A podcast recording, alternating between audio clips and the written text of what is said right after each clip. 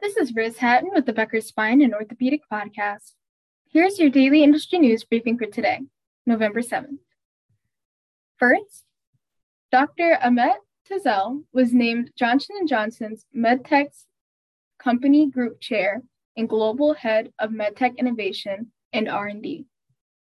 Dr. Tezel replaces Dr. Peter Shin, who retired, according to a November 7th company news release shared with Becker's.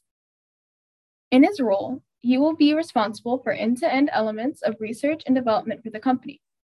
He previously worked as vice president of R&D at Ethicon. Johnson & Johnson MedTech includes orthopedic technology. The company named Kurt van den Bosch as CFO in May.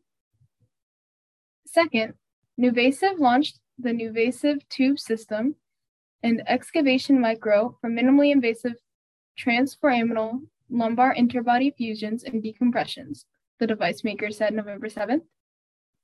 The launch expands NuVasive's P360 portfolio, according to a company news release. NTS and Excavation Micro are designed to boost workflow speed and improve safety and reproducibility.